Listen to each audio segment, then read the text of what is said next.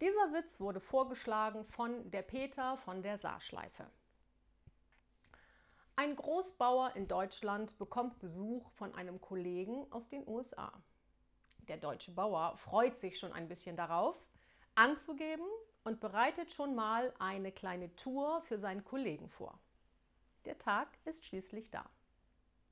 Der deutsche Farmer begrüßt den Besuch aus Texas und die Tour geht los. Sie gehen zusammen in den Schweinestall.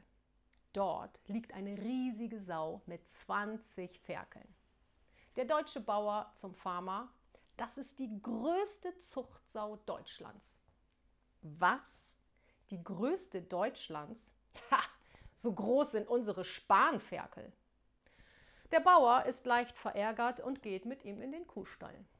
Dort steht ein Stier, über zwei Meter hoch und mit Hörnern bis an die Decke.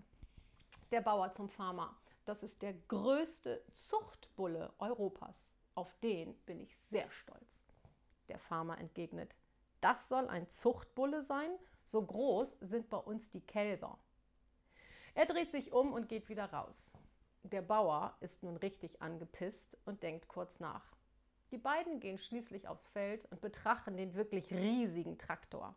Der hat über 1000 PS und ist mein ganzer Stolz, sagt der Bauer. Der Farmer winkt ab. Der Traktor da? Der größte?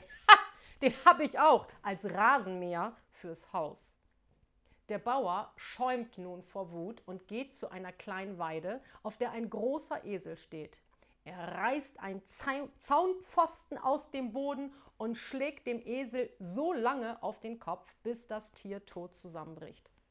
Der texanische Farmer ist sichtlich erschrocken und sagt, was war das denn?